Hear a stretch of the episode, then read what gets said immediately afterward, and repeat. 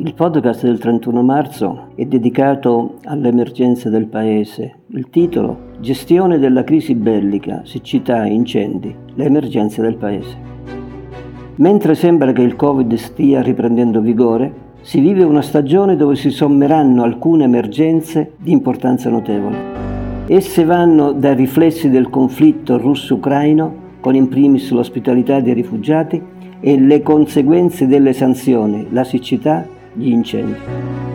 Dalla prima situazione mi sono occupato negli ultimi tre podcast. In essi, accanto alle denunce di una guerra ingiustificata e disumana, che tanti lutti e disastri sta creando in un paese maturato, in una condizione di libera democrazia e di rispetto dei valori civili, avevo avanzato l'idea, sempre come dicevo per amore di discussione, di un governo ucraino in esilio come soluzione per fare tacere immediatamente le armi e fissare un accordo di svolta. No all'ingresso nella Nato, ma sì all'entrata nella UE. Libere elezioni entro due anni, out referendum, neutralità del Paese, negoziazione sull'indipendenza delle aree più russofone, riconoscimento della Crimea. Per l'esito della popolazione, della cui dinamica siamo interessati come Paese, mi sento di aggiungere un pensiero. Dal momento che ricostruzione dell'Ucraina richiederà tempo, perché non si pensa ad un ripopolamento di alcuni nostri bellissimi borghi, disabitati o quasi? Un esempio sono gli insediamenti albanesi in Calabria, che iniziati nel secolo XV si sono consolidati nel tempo nel rispetto delle loro tradizioni, della lingua ed in condizione di piena integrazione.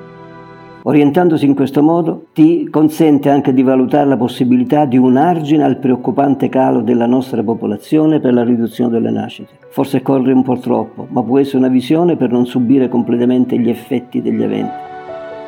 All'inizio avevo citato la siccità come fattore critico dei nostri tempi. La giornata mondiale dell'acqua, celebrata il 22 marzo scorso e istituita dalle Nazioni Unite nel 1992, ci ricorda che questo elemento naturale è una risorsa di straordinaria importanza sia per la salvaguardia degli ecosistemi naturali, sia per numerose attività umane e il vivere quotidiano.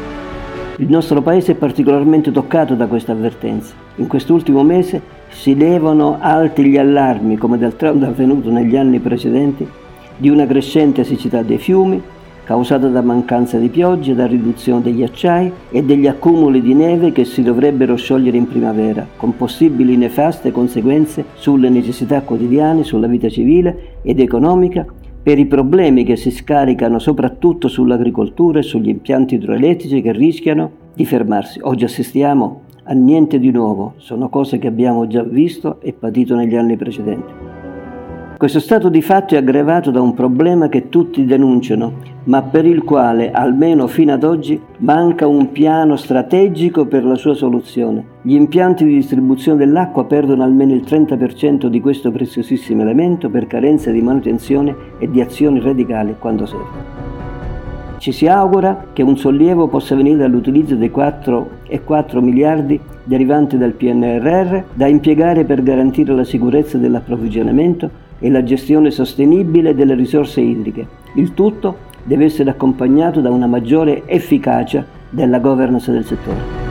L'acqua richiama l'altra calamità citata, gli incendi boschivi. Con il caldo in arrivo ci risiamo e stiamone certo ricominceremo a vedere aerei ed elicotteri volteggiare per spegnere le fiamme, ad assistere a zone che vanno completamente distrutte per colpa dei piromani, di atti dolosi, dell'autocombustione.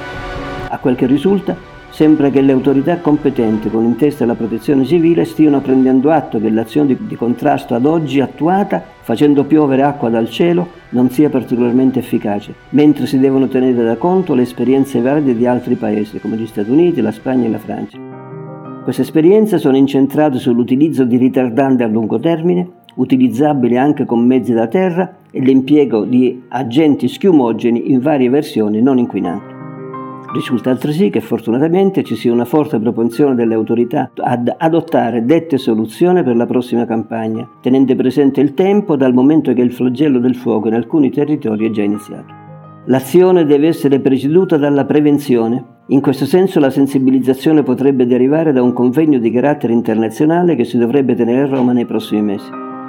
Siccità e incendi sono due priorità che vanno decisamente affrontate con piani di azione concreti e incisivi. Per farlo però Scrive bene Gianfranca Mendola sul Corsiere del 26 marzo, occorre prima superare, questo è il testo sue, dello scritto di Amendola, occorre prima superare la micidiale barriera delle competenze, oggi frammentate tra decine autorità ansiose di rivendicarle al momento del potere e altrettanto veloce a ripudiarle nel momento delle responsabilità.